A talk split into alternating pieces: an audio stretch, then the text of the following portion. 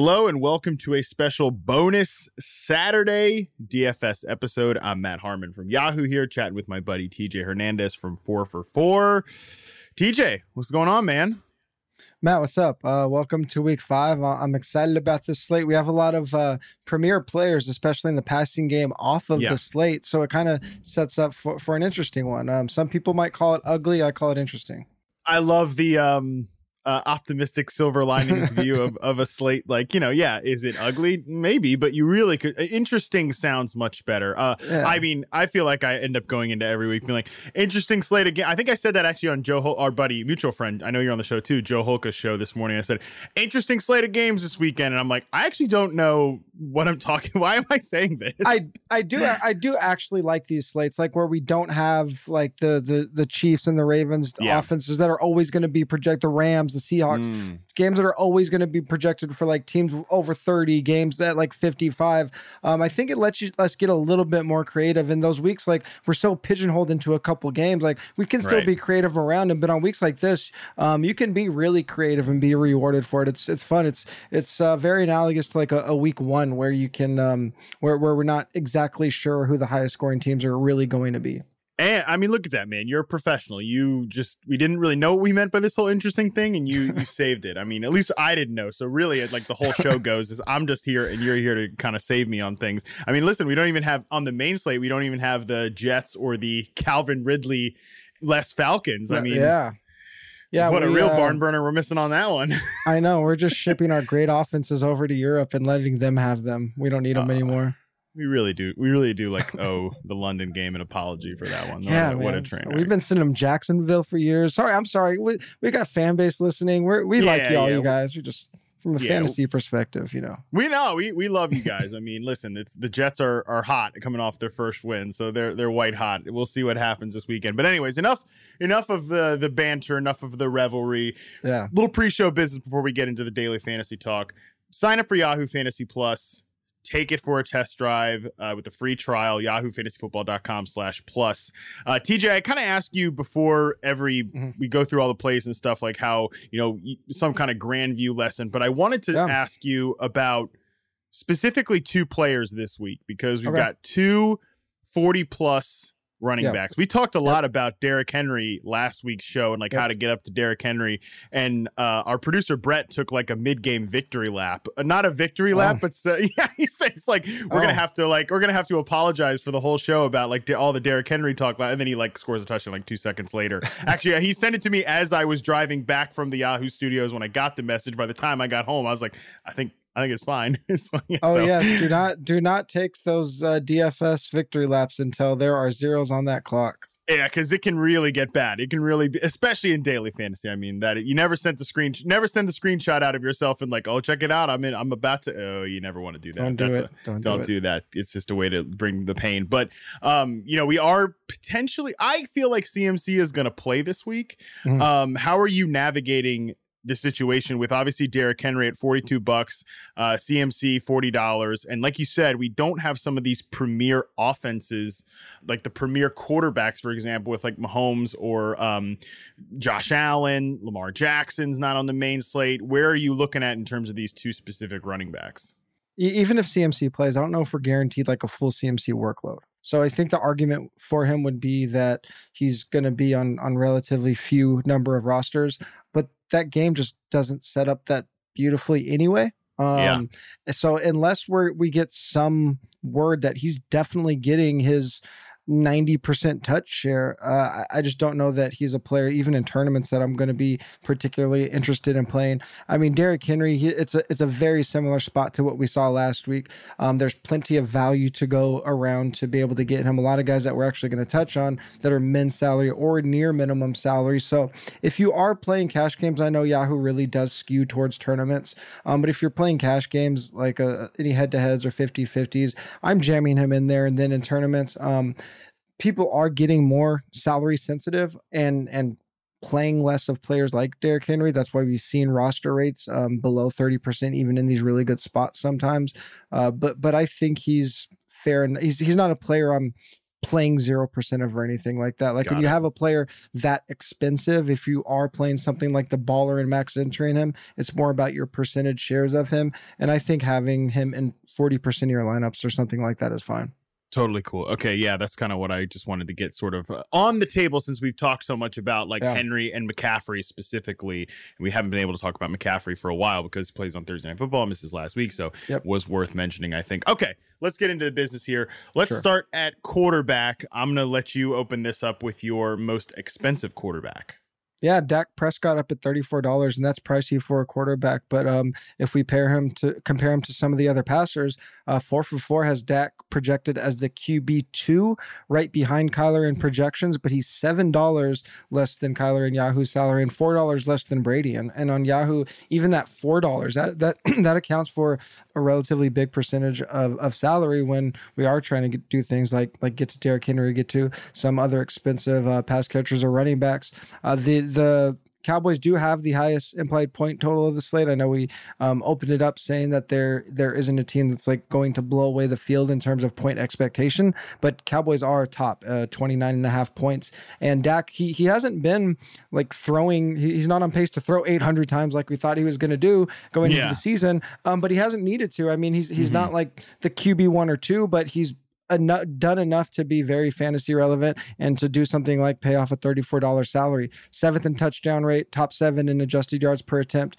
Uh, he's thrown three plus touchdowns in three of his games. The only thing he hasn't done is added that rushing element. Um, I don't know if we're, we're going to see it because they are using both of, both of their backs so much and not necessarily dropping back a ton to where Dak will pull it down and, and add on those five or six runs, but he might give you a couple. And, and the Giants, they do rank bottom 10 against quarterbacks when adjusted for strength of schedule. So it's setting up for another um, nice 20 plus point game for Dak, like we've seen three times already this year he seems extremely safe every single week even in this in this spot especially against the giants like you mentioned i think their defense has been a little bit disappointing this year and i mean dak is just playing like out of his mind right now he's, yeah. he's so he's playing so well so efficiently he hasn't needed the volume we're going to talk a little bit about the pass catchers later on uh, in one of the sections. I, I will bring that up. But anyways, yeah, I, I agree. Dak really strong play there. My expensive quarterback, I would put him as pseudo expensive. $28 for Jalen Hurts. Listen, Jalen Hurts like just keeps clearing 20 points every single week. Even if he doesn't Easily. play well, he just gets there. You know, I think it just like I look at it and he's behind guys, you know, like I considered Sam Darnold in the same game because I think that Eagles defense is just a nightmare right now from yeah. a rushing and passing perspective. But Jalen Hurts is a dollar cheaper. Jalen Hurts is the same price as Jared Goff. You know, yeah, J- Jalen Hurts is cheaper than Ryan Tannehill, uh, Joe Burrow, Jameis. Jameis Winston, not like no, they're never going to let Jameis Winston throw 30 passes in a game. It's not going to happen. yeah. They're not going not going to allow that. Yeah. Uh, so I mean, uh, it's just like I think from a salary perspective, he makes a ton of sense. I really actually like this game environment too. I think Carolina's offense has played well. I think the Eagles defense is, is super bad as well. So like I just think from the rushing perspective, we know he has a floor, and I do think we've seen also that he verifiably has a ceiling. I think he's getting better each and every week outside of that Dallas game. Yeah, I mean, we we saw him. Obviously, it was against the Chiefs, um, but go for over 300 yards, and and he's just adding so much with his legs, and his floor is so high. Like he should be priced up around Aaron Rodgers, Kirk Cousins, Justin Herbert. Um, but the way he's priced, it's just, I mean, Yahoo's salary is so interesting. Like people just might get weirded out with um with the double digit salaries that if they've played on yeah. other sites but but the they they give us these values sometimes that don't make sense, and Jalen Hurts is just one of those this week, and it, it opens up a lot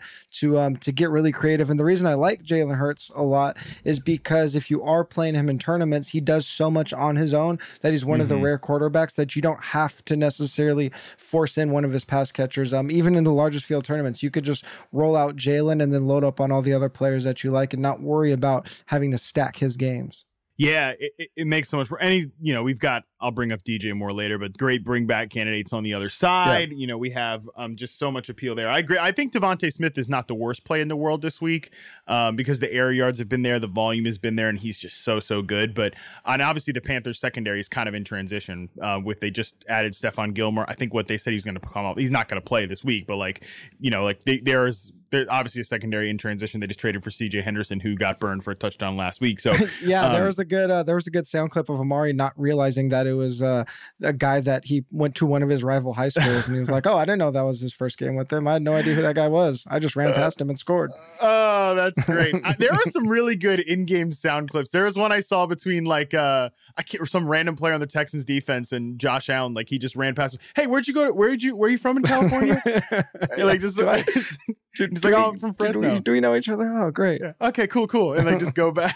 it's like this guy's putting up like yeah. just destroying your team right now, yeah. Having a casual conversation, like, oh, we're just gonna lose 40 to nothing. But it's nice to meet you, man.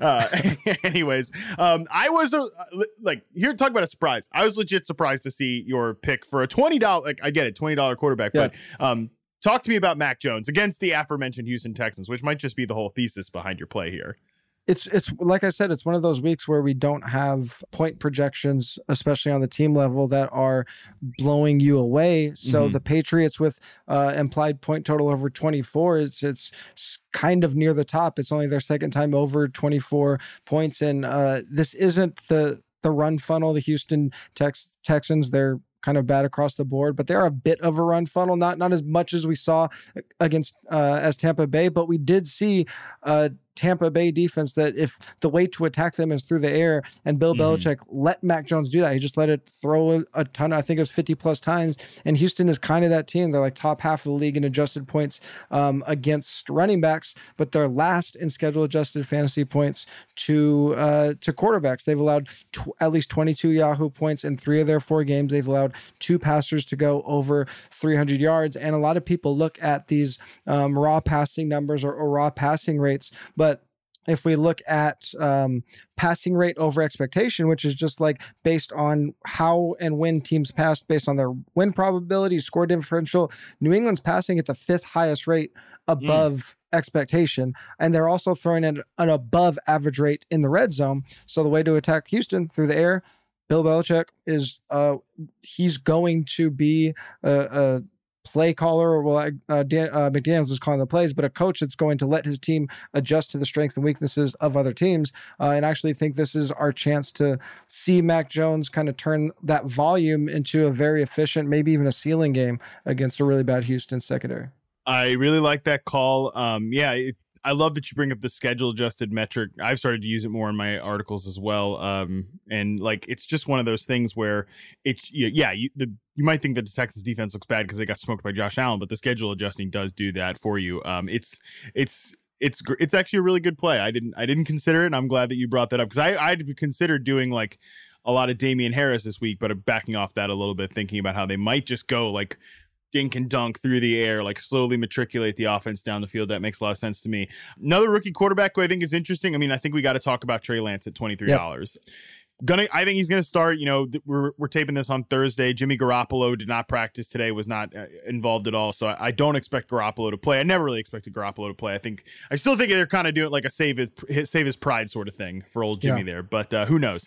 um, one way or another, I think Trey Lance starts this week and you know, when you look at Arizona's defense, they're not quite as drastic as what you just talked about with Houston, but they're definitely stronger against the pass, like pass rush perspective, than they are on the ground. It seems silly to talk about that with the quarterback, but we know that Trey Lance, like he took off rushing seven times in one half. He had 20 plus fantasy points in one half. Like it, yeah. it's this, the, the floor is going to be there for him as your fantasy starter. And I really think when you look at the way just watching the Cardinals on film, and it, like it shows up statistically, they've they've allowed for like they've allowed I think the 10th highest yards per carry, seven touchdowns on the ground. They struggle with their run fits because they're so aggressive. So there are times when they just will leave these wide open gaps in the rushing game. We said like we saw Kyle Shanahan say after the game last week. I didn't draw like that was not a game plan drawn up for Trey Lance. We didn't know he was going in until like the last minute of the start of the second half.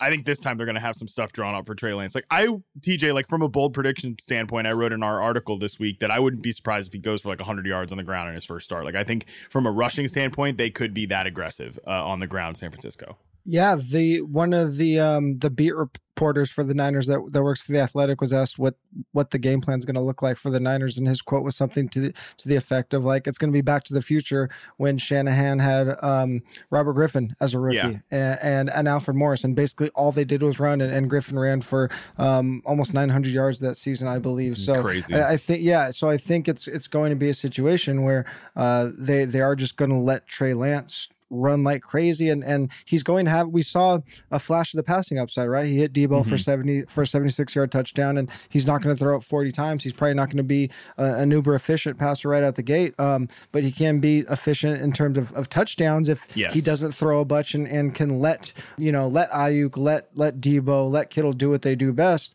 uh, there's a, a chance where those pass catchers can um, turn his his passing into big days because they're really good. They're all really good with the ball. Uh, so Yeah. I, I love Trey Lance this week. Yeah, and I mean it's just the outside the numbers thing. Like they're gonna Jimmy does not throw outside the numbers. He's not Exactly. throw downfield. Like that's why Deebo's been eating so much. I don't think Deebo's gonna stop eating or anything, but like No. that's a big, big part of it is that he's gonna open up the full field. Hopefully, is Trey Lance. So we shall see. I'm excited to watch it. I'm excited to watch all these NFC West games, but especially this one uh, this weekend. All right, let's move to running backs and give me your first uh, expensive running back. Who's actually just 23 bucks. Yeah, not not expensive uh, in absolute ter- terms, but I mean relative to the field, he's priced as the RB eleven. But uh, Sa- Saquon Barkley at twenty three dollars is still priced too low as the Too low. What are we doing? Too, too what are we low. doing? I mean, yeah, it's it's so it's it's just a straight usage um, versus salary thing here for Saquon. He's he's um, one of four running backs that has seen his touch share increase every single week. Obviously, um, they they did say an ease him back in plan, and it's literally been ease him back in. He's seen a gradual increase every single week up until last week. Ninety percent of the backfield touches, third highest um, in backfield touch share in week four, and even with his ease in to uh, the workload, he's fifth in routes run per drop back among all running backs on the season. Uh, so all of that puts him as a top three positional value uh, on four for four. There's lots of ways to attack this um, game uh, between New York and Dallas. I really like going with Saquon um, as any any way I'm building around this game. I like including Saquon in it because he is just so cheap outside of the top ten running backs. Yeah, I agree. I think he's just too cheap for the amount of workload he's going to get. So I, I totally love that one. I so I wrote this on the outline as I love Nick- it. I love Nick- I love it. well, initially I wanted to go Austin Ekeler at twenty eight dollars Yeah. in this in the same game, Mhm. and because Austin Ekeler, by the way, has a 67 percent first and second down success rate. Like early down success rate is a really good metric for just like again how you're moving the ball, get first downs, touchdowns, whatever on early downs. I think that's encouraging for Austin Ekeler, who's typically we're thinking of like a third down back. I think he's ready to like take that next step. We saw him have a great game on Monday night, so I was like, oh, Austin Ekeler, twenty eight bucks, and then I thought to myself, from like. I'm trying to be smart about this, right? So, but I want you, I want you to clear this with me as if this, as if I'm either too galaxy branding myself or I'm actually not thinking about it enough. Enough. Nick Chubb at twenty eight dollars. The Browns are road underdogs, two and a half point dogs to the LA Chargers. Typically, this would not be the setup for a Nick Chubb type game, right? Like because Kareem Hunt has been out there, whatever. You know, you typically want to use Nick Chubb in games where, or the, he, Nick Chubb is going. Let me say this: you're going to be Nick Chubb is going to be popular in games where the Browns are favored. They can really Mhm. Yep. just sit on the ball, whatever. But and obviously that does not not really the setup here against the Chargers. The Chargers can sling it. They're a really good offense. Whatever. They're at home for whatever that's worth. They're at home. and uh, but Nick I don't know. Chubb, I don't know how well the Browns are traveling. Uh, Browns fans are traveling in California. Yeah. I think they'll be all right. Nah, nah, they'll be all right. It won't be like when the Raiders came out to thunderous applause in their own Yeah. home stadium.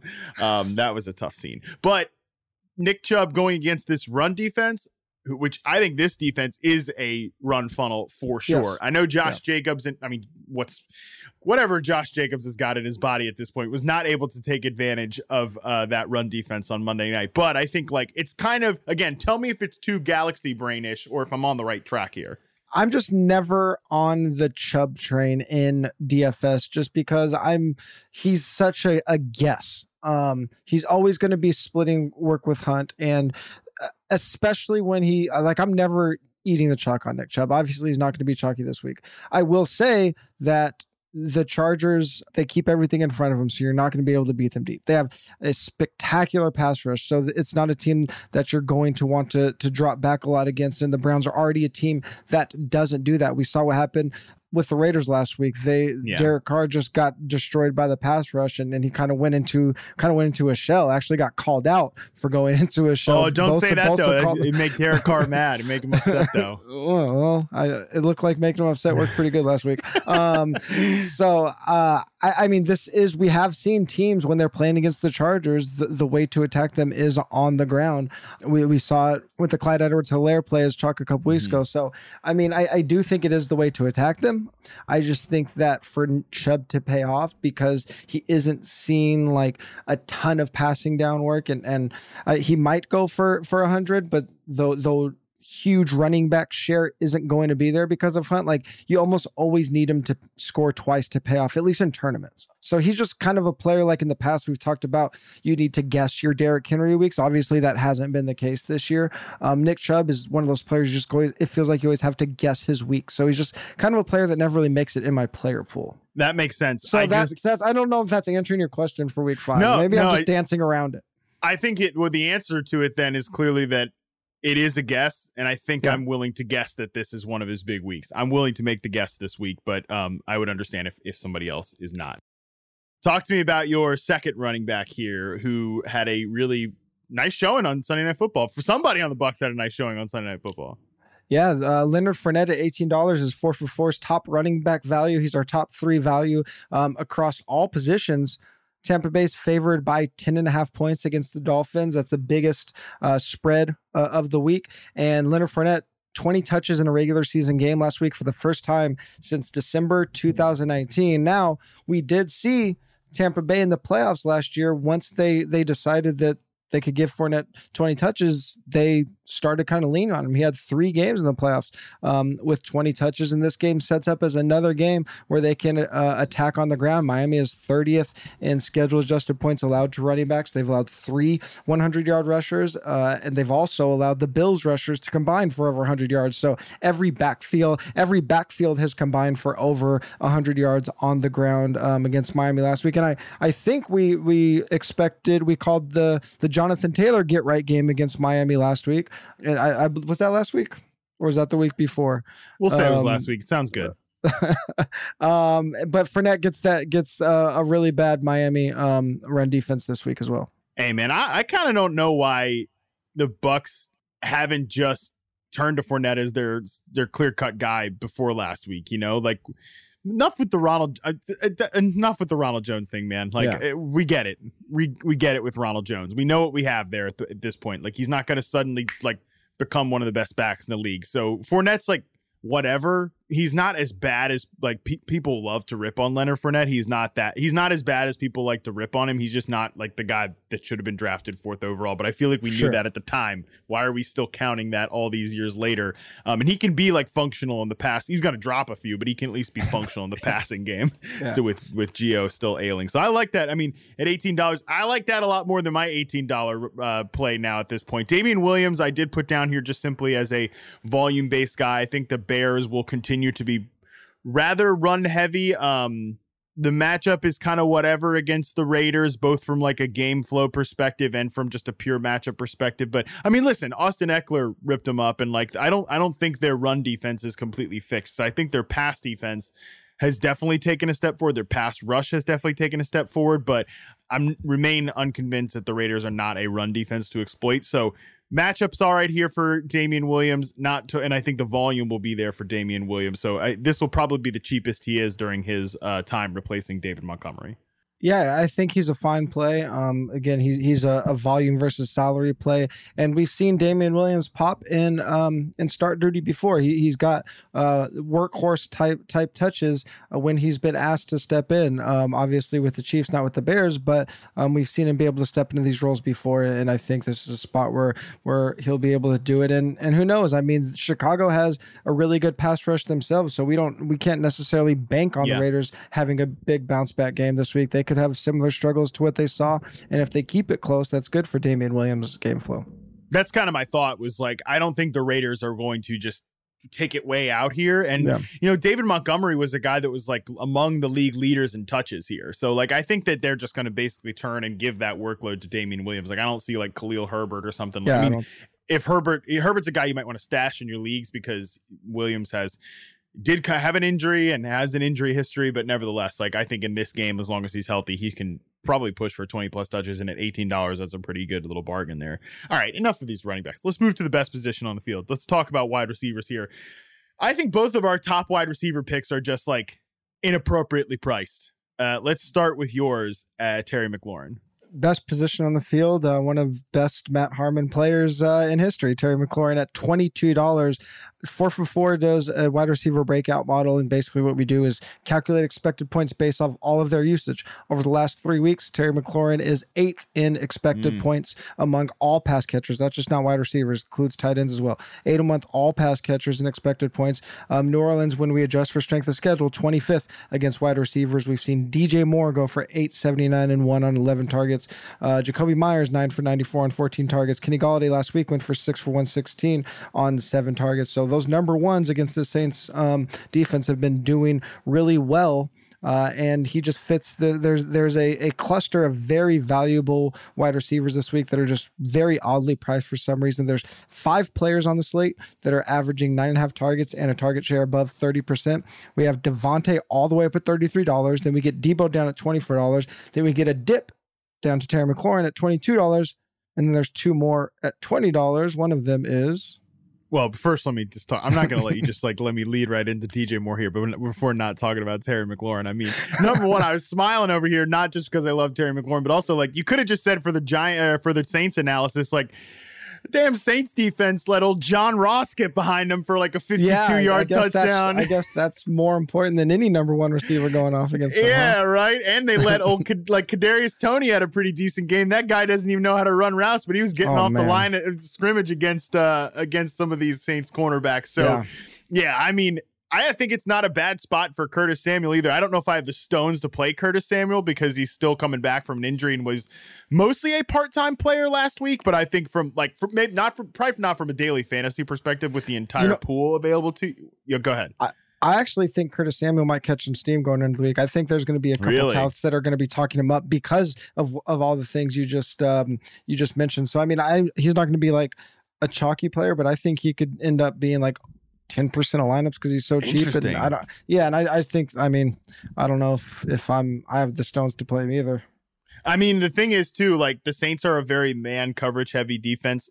Terry McLaurin, Curtis Samuel, great at beating man coverage, and no Logan Thomas, and I'm not I'm like Ricky right. Seals Jones yes. ain't stepping up to like become a target hog there. So no, like they're gonna no. need Curtis Samuel. Dyami Brown yeah. hasn't really played that well, and which he's a rookie. I'm not worried about it, but yeah. like he, you know, he hasn't played that well in the absence of Samuel. So I think they have big plans for Samuel. They want him out there. I think he could. I the more I'm thinking about it, the more I kind of like it. I mean, he's fourteen dollars, so it, I kind of like our two cheaper plays more than Curtis Samuel. But anyways, let me finish here with DJ Moore there's not a lot to say, dude. DJ Moore, why is he 20 bucks? Like he's a stud. He's he's an That's... alpha receiver. We've been talking I feel like we've mentioned DJ Moore literally every episode of the podcast. Did did his salary go down or did it just stay I think same? it stayed I mean, the same. Yeah, that's it's crazy. It stayed the same. DJ Moore has been getting red zone looks too, actually getting looks near the end zone, which is what we want to see. The targets are there overall. The skill set is there. The A dot is where we want it to be and I mean, I think last week, like we were talking about, maybe Chuba Hubbard can take over some of that passing downward. No, they just were like, let me just. Sam Darnold's like, let me just keep relying on this guy who is is the guy here, and DJ yeah. Moore, and uh, the Eagles stink. Uh, they were just destroyed last week. I think that Sam Darnold can have another steady game, and like DJ Moore's just. I'm almost ready to just say he's like going to trying to say exactly what I want to say here, which is number one. I want to, well, you know what? I'll just say both things. Number one, I think he's like a guy we could almost bank on for like nine plus targets a week. And yeah. two, I think by the end of the year, he's going to be a $30 receiver. So until he is a $30 receiver, I'm going to play DJ Moore every single week until he gets up into that range. Yeah, he should be. I mean, his his usage is any usage metric you look at, he's in the Cooper Kupp Davante Adams range, and there's there's no reason for it to fall off. And he's as good, as talented as any receiver in the league, right? I mean, yeah. he's just he's great. Um, He's great. he's in a great scenario. Um, they're using him like he should be used. So I, I agree with you. And even when he does get up to 30, probably still going to be usable. Yeah, he'll be in play there, but like until he's at that point, like I will play him every Yep. single week until he's I there. So good. We can just clip that uh, and play that like whatever. Classic me, by the way, where it's like I'm gonna keep this simple, and then we just talked about DJ yeah, Moore for 3 let's minutes. automate. Let's automate the whole podcast. Yeah, and just yeah, yeah. Keep We'll- playing that every week. we can have the CMC discussion, the Derrick Henry discussion, uh, the Nick Chubb discussion, the DJ Moore discussion. and Boom, there's the show. We don't even have to show up here to do this podcast anymore. No, Just ha- uh, you know, auto auto tune our uh, voices to say like week twelve or whatever. I don't know. beautiful. Stupid. I'm such an idiot. All right, Darnell Mooney, 12, bu- 12 bucks. You've got him uh, as your cheaper receiver play here. Um, another wide receiver that ju- whose salary just isn't matching up with the workload. He's been seeing seven plus targets in three of his four games. Uh, we saw his targets per route run spike last week with Justin Fields. He was 17th in air yards with 118 air yards. He's one of two players averaging over six, at least six and a half targets, and at least 25% of his team's targets that is priced below $15. He's going to be next to another popular player in Damien Williams, but I think you can get a lot of value, especially if you just like. I do think there is some sneaky ways to stack stack this game, um, save a lot of salary, and then just get up to a lot of the studs. But uh, like I said, he's just so cheap compared to the workload that that he's been getting, and we saw that big spike with Fields last week. And a lot Yeah. of times, a lot of times those things just carry over. Like when when the new quarterback finds his new target, as much as you know we think it, it maybe you think it should be Allen Robinson. Um, so many times these rookie quarterbacks or new quarterbacks come in and they just have their guy, and that might be the case with Mooney and Fields. Yeah, I mean Mooney's a good player too. So Yeah. like I think he's a role player. He's probably not a long term number two receiver, but I do think like his his big weeks are worth chasing. I mean, when you just look at weighted opportunity right now, like target share combined with air yards, you're gonna look at the top twelve, and you're one of these things is not gonna look like the other. It's Darnell Mooney's up there Right. with some of these like Yeah. elite stud receivers in the NFL. So yeah, I mean, I definitely think that Darnell Mooney is worth chasing in this spot for sure. Um, similar price range. Look, man, one of these damn weeks. One of these damn weeks, Jakobi Meyers is going to score a touchdown. I feel like if I go on, like basically what I've been doing so far through the 2021 NFL season, TJ is like I've gone on each show, not not like each one each week, but Yeah. one show a week, and just predict that this is the week that Jakobi Meyers scores his first career touchdown. So we're gonna make it here this time this week. I'm gonna say Jakobi Meyers is gonna score his first career touchdown this week. He's got to do it, right? I mean, well, listen, this is like a, turning into a, a surprisingly uh, Patriots heavy show with what we have coming up next. But I already talked about why Mac, why I like Mac Jones, um, why I like attacking Houston through the air. They're they're vulnerable through the passing game. So if Mac Jones is gonna have a big game, why not his number one wide receiver? I mean, Jakobi Meyers is getting stud receiver usage. He's uh, Mhm. like number three in routes run in the entire NFL. He's top 10 in targets, top 10 in catches. The explosive plays haven't been there, which I think is because of the way they're calling offense and also just because of Jakobi Meyers' skill set. Like he's a guy who wins short and intermediate. He's not really a vertical threat, but um, I mean, damn it, man. Like he's just on an he is on an absurdly historic like touchdown drought. So at Yeah. some point he's scoring a touchdown. I project him in my It's fearless very- forecast. It's weird, right? I mean, it's just yeah, it's, very it's very Danny Amendola esque. Yeah, but I mean, he's also probably got the best arm on the Patriots too. By the way, he's, he's he can sling that thing. Um, but I mean, it is it's weird. I projected him for eight catches and 101 yards in my fearless forecast this week because uh, I think I had previously said he was going to score his first touchdown in fearless forecast, and like I said, I'm trying to spread that prediction out over the show. So eventually, we can just run one of these clips back when I get it right. Um, that is how you do professional uh, football media, baby. That's a little note to all the kids out there. All right, let's move along to tight end. Like you mentioned, you've got yet another Patriot here. Uh, Jonnu Smith down at fifteen dollars. He's the leader in targets per route run among tight ends. He's tied for the most targets inside the 10 yard line among tight ends. The Texans are last in schedule adjusted fantasy points allowed to tight ends. This is only the second time the Patriots have had an implied point total over 25 points this season, and he's not even the most expensive tight end on his own team. What else do I have to say about Jonnu Smith this week? I don't know, man. I mean, are you worried that he's got a lot of targets per route run because he's not actually running that many routes? Yeah, I mean, for sure. But that's why people aren't, I mean, yeah, that's why people aren't going to be on him. I think like his snaps are down compared to Hunter Henry, but even with that, targets somewhat comparable. And then those high value targets, those targets inside the 10, he already has three this year. That, that's up there with, with Gronk, with Higbee, with Kyle Pitts, um, you know, um, among the leaders in targets near the goal line. And, and those are the money targets, especially in a half PPR scoring system like Yahoo. Yeah. I put Darren Waller down here just because I think like Darren Waller's gone too long without a monster game. There, this is, I mean, talk about like just simple of simple analysis here. We have seen the Bears be weaker in the slot and, you know, down the middle of the field in terms of coverage. So there is some of that there. But, you know, I, I do think there's, is this is a great week to look at like that 15 $16 range at tight end. And I think if you wanted to be a little different than the field, you know, Waller's gone three straight games with seven targets after having 19 in week one. I mean, 19 obviously was an anomaly but you know, it's just like I said, this is very narrative ish, but would not surprise me if this is like it's been too long since Waller has had a big game. Yeah, I mean, I, I, mentioned with um, with Mooney and, and you talking about Damien Williams, like this is just an interesting game to stack. It's one of those spots where when we suddenly start having all all these value pieces, I think people kind of forget that it could be a spot where we can just kind of start throwing them all together um, and and have some combinations that are a little bit unique because it we are thinking about them as as these one-off plays. And i don't think the, the raiders or the bears are teams that people are t- typically thinking about game stacking. So he kind of fits in with those cheap bears that we discussed and and they open up the salary to get to him. So it, it um it is just kind of kind of fits very nicely. Yeah, I'm kind of like I think the conventional wisdom about the Bears is that, you know, they're just going to be a bad offense for the rest of the year. And I mean, listen, I get it.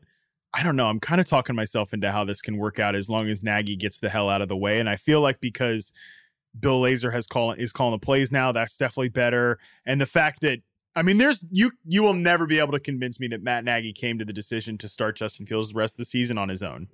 You not will not. Chance. No chance, chance, because after all the Andy Dalton BS on Monday, I guarantee you either like someone on ownership came down and was like, no, start the kid, get out of here. And like as long as Nagy is getting out of the way, I think we're we're gonna be in an all right spot.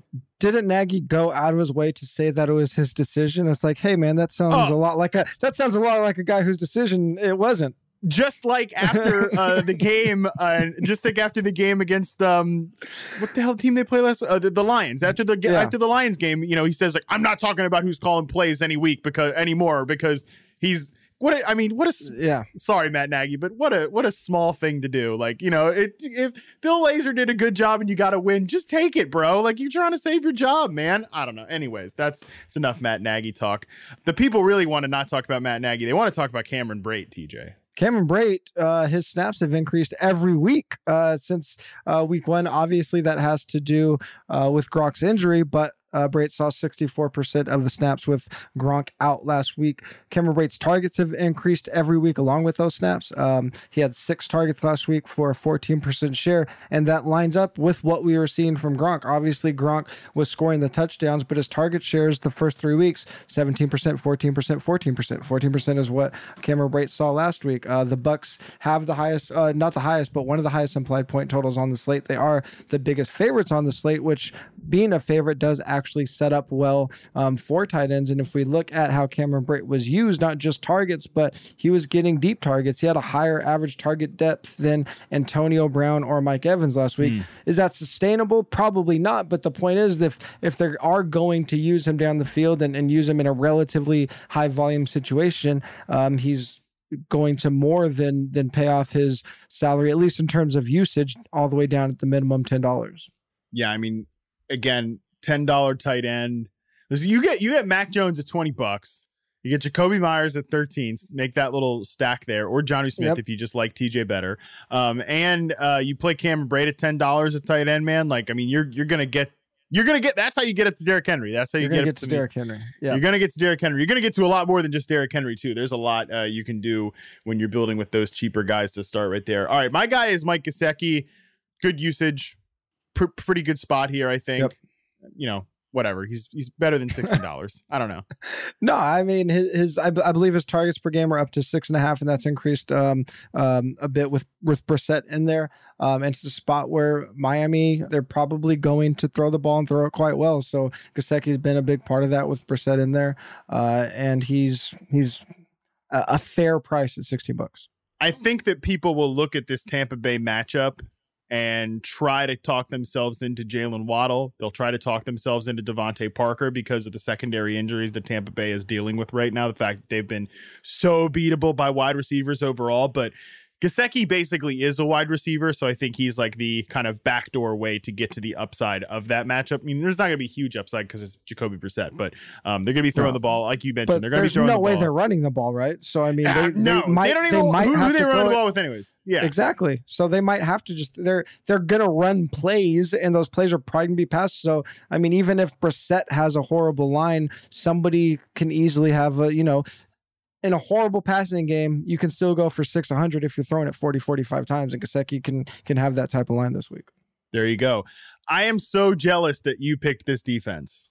Washington, again, another bare minimum salary, $10. Um, I, I, just kind of like the way this sets up. Uh, Jordan Vanek writes a, a value column uh, for Yahoo uh, from 4 for 4 and, and just pointed out like Washington, they they're a defense that they're pretty good against the run. They're going to, they're struggled against the pass, but New Orleans doesn't want to no. throw the ball. So yeah. Washington is going, they, they at least can kind of push New Orleans to hopefully do that, force Jameis to throw more than they want to. I know they've been getting some Taysom Hill packages in there, but force Jameis into throwing it more than they want to. Hopefully get bad Jameis. And I'm going to like hope in this spot that Washington's pass, I mean, I, it's kind of inexplicable how yes. bad their pass rush has been after how good they were last year, right? And New Orleans is bottom 10 in adjusted sack rates, uh, sack rate allowed according to Football Outsiders. So, I mean, I, I think we have to see some kind of reversion by this Washington pass rush.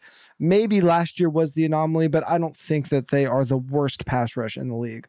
Um, so I, I think we should start to see that turn around a little bit, especially if they can force New Orleans to throw more than they want to. Yes. Um, I love the ten dollar play there. I really almost you know in our like analyst DFS lineup, our FFL lineup, I, I was really consider. I'm still. I mean, obviously, I got a lot of time until then. I can still do it, but um, uh, yeah, I really was considering it too because like I know they want to make Jameis a game manager, but Jameis is still Jameis, which is, by the way, insane that it's like game manager Jameis. But um, they don't throw the ball well. They don't throw the ball efficiently, and I I do think yeah, at some point Washington has to get right. They've played they played like a whatever schedule so far. Mm-hmm. I mean, mm-hmm. Matt Ryan is is, is not that good anymore. He like threw a, a that was an absolute lollipop on that touchdown to Cordarrelle Patterson. but still, oh man, we'll see if they can get right at some point. Um, I'll tell you what, doesn't take a. Let me. I will keep this short. The Patriots at sixteen dollars against Davis Mills. Davis Mills is Davis Mills, and he's thirty second in EPA per dropback among quarterbacks. Was shut out last week by the Bills. I'll leave it at that because that one's pretty easy. I think that one's yeah, that one's easy. That one's easy. I took the easy route there. Took the layup. All right, talk to me about your flex play, who I really like here. I'm glad you like this one, and it's one that that I kind of stumbled on um, late in my research, and we've actually talked about this game a bunch. But stacking it and maybe finding spot to get unique, I think Henry Ruggs at fifteen dollars is a really interesting way to get unique. Um, we already mentioned Damien Williams, Darnell Mooney, Darren Waller, all could be relatively popular plays this week. Henry Ruggs, I do not think will be a popular play at all. Carr, Derek, uh, Derek Carr's top three in intended air yards. Henry Ruggs, his 112 air yards per game, uh, ranks eighth among players that have played all four games this year. He saw season high 81% snap share last week. I mentioned four for four's expected points model when I was discussing Terry McLaurin. Henry Ruggs top 17 in um, expected points among all pass catchers over the last three weeks. Chicago's 27th in schedule adjusted fantasy points allowed. Going back to those air yards between Carr and Ruggs, Chicago's allowed the seventh most completions on passes 20 or more yards downfield. Yeah. I mean, he I think he has the highest aDOT among like starting receivers in the NFL right now, so it makes sense from a big play perspective. My flex play here uh, is James Conner. I know this is a little weird, but Chase Edmonds not practice uh, didn't he was like off to the sideline in Thursday mm-hmm. practice. It's one to monitor. I would say only if Chase Edmonds doesn't play Yeah. Only if Chase Edmonds yeah. doesn't play. And but, but like think about it this way, TJ. And this is also like I'll give a season long take here why I think James Conner is like one of the best sneaky trade targets right now because I mean the guy has he's sort of basically um I think I said this on the podcast with Dalton. He's kind of like what I wanted AJ Dillon to be this year, which is like a guy who has like what the heck flex value um every single week because he's he has some he has a pretty decent amount of usage but also is just like getting goal line carries in a really high powered offense um so he sort of has that what the heck flex appeal but like if chase edmonds goes down you know, he has monster upside because I know he's injury prone, but he looks great right now. Uh, he's playing really well this year. Obviously, like he might just be a guy who has 500 yards and 11 touchdowns this year. Mm-hmm. I think that's in the range of outcomes, but um, we've seen James Conner be a three down back before, like not over the course of a, a 16, 17 game season because he just, he's just not can't handle that load, I guess. Yeah. And I mean, whatever. But from in a short game sample, like if Chase Edmonds was to miss this game, I think James Conner instantly becomes a candidate for like 20 touch or 20 touches in um, a game where I, I, I, think the Cardinals are a better team than the 49ers. I, I, expect them to win this game, even if I like Trey Lance's chances. Um, I think the Cardinals will be playing a positive game script. That's good for James Conner. At just $19, I don't think he's a guy that people will click on.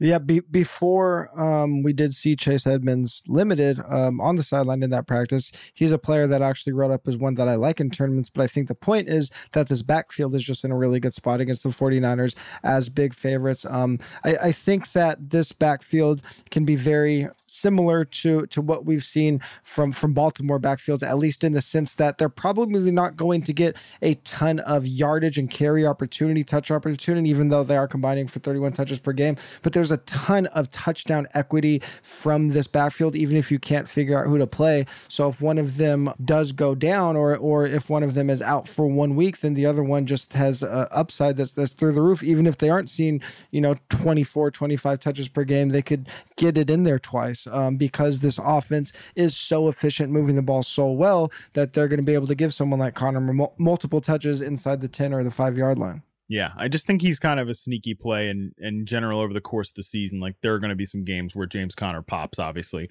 All right, let's talk fades here. Uh, you've got a you've got a pretty interesting one to start with. Yeah, I, I I think this was your fade last week. I mean, it's week five and it's already all blending together. But uh, but but Najee Harris um, against the Broncos. Broncos are one of two teams that rank top ten in every against every single position and schedule adjusted points allowed. They're third against running backs. Um, Chase Claypool limited in practice. If he does return, I, I with a full complement of their their uh, three receivers uh, that that dings Najee Harris's uh, target and and catch upside. Even though we don't know if Roethlisberger can throw it more than five yards anyway. Denver has allowed 26 yards, 47 yards, 24 yards, 59 yards to starting running back. So if um, against a tough de- defense, if, if Najee isn't seen seven or eight targets, um, it, it, could be a, a, a, pretty tough floor game. Even though all of his snap share and running back share numbers are through the roof, um, this could be a really ugly one against a really good Denver defense. We know there's going to be some ugly games for the Steelers offense at some point. I mean, I love how Von Miller. I couldn't tell if he was trying to was being complimentary of current Ben or insulting of form, former Ben, and then he said like, "I see the same old Roethlisberger to me." Like, I mean, that could could, could go both ways. In that, that could be a compliment or an insult uh, with that quote there. I'll, I'll talk about the Cowboys receivers here. Love mm-hmm. Dak, as you mentioned. Um, I think Dak is a guy who we might get to a point where we just want to play Dak and and like not stack him, you know, because they're throwing. I mean, they're they're throwing the ball efficiently, but they're not throwing the ball with a lot of volume right now. Yeah.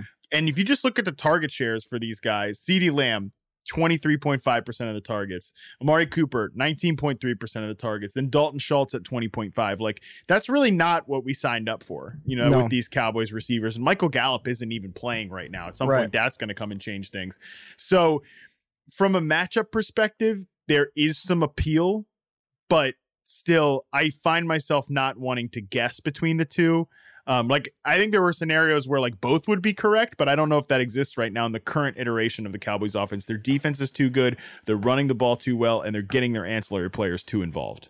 Yeah, they they the Cowboys are they are two players, Amari Cooper um, and CeeDee Lamb, that like pop as value plays on four for four because of their median projections, but I didn't include them in my cash game player pool because I think both of their floor, floors are just so low. So much of what we projected this offense for, uh, as I mentioned with Dak, was predicated on the fact that we thought they were going to be throwing it 40 times a game or something like that. Um, and combining that with a very concentrated target share. We got the concentrated target share the first couple weeks with Amari and CeeDee. And then when Gallup went down, we're like, oh, they're both going to see 30% of targets every yeah. week. There's no way it's not going to happen. And that's just not what's happening. Their running backs are so involved and, and Dak's so efficient. And they're just, I mean, even if Dak is crazy efficient, it's it's kind of similar to like a a Brown situation the last couple years where like Jarvis Landry and and Odell can see 25% of the targets each, but that's still only seven targets per game. And that's kind of what it is right now with these guys. So um, yeah, it's tough to rely on, on them without um, without the volume. And you know, you could you could flip a coin and and try to guess which one you're you're playing with Dak in a tournament, but um, I definitely don't think you could trust their floors at all right now. At 25 and $24, I mean, there's just too much. We love too much about this 20 to 22 range yeah, with receivers. Exactly. Like we mentioned Terry McLaurin. We obviously mentioned DJ Moore. You know, Diontae Johnson then is in there every single week. Ja'Marr Chase is in there this week without Deebo. Jaire Alexander. Deebo is in the same range as those Cowboys guys. I mean, Marvin Jones is 20 bucks. So Marvin Jones without yeah. DJ Chark is $20. I consider talking about him this week. So especially this week and always going forward, I'll be a little hesitant with these Cowboys receivers. But TJ, that's going to do it for us. Uh, anything you got before we get out of here, man? If you want to get last second uh, GPP thoughts, check it out on 4 for 4. We do a subscriber only Discord show on Sunday morning. If you're looking for uh, a full slate of all DFS talk, every Friday streaming uh, DFS MVP with Matt Savoca. That's 3 p.m. Pacific time on YouTube. The audio comes out um, about the same time this comes out, a little bit earlier. There you go. Look, if you found this at the DFS MVP feed, you already know about all that great stuff. If you found this at the Yahoo feed, definitely make sure to go check it out. And again, if you found this at DFS MVP, subscribe to the Yahoo Fantasy Football Forecast. We do a lot of great different, lot of different styles of show all through the week, different hosts, the whole thing. So make sure you subscribe wherever you find podcasts, wherever you're listening to this, and go check it out. All right, that's it for us. I'm at Matt Harmon underscore BYB. That's at TJ Hernandez. Check us out on Twitter at Yahoo Fantasy. Until then, we're out.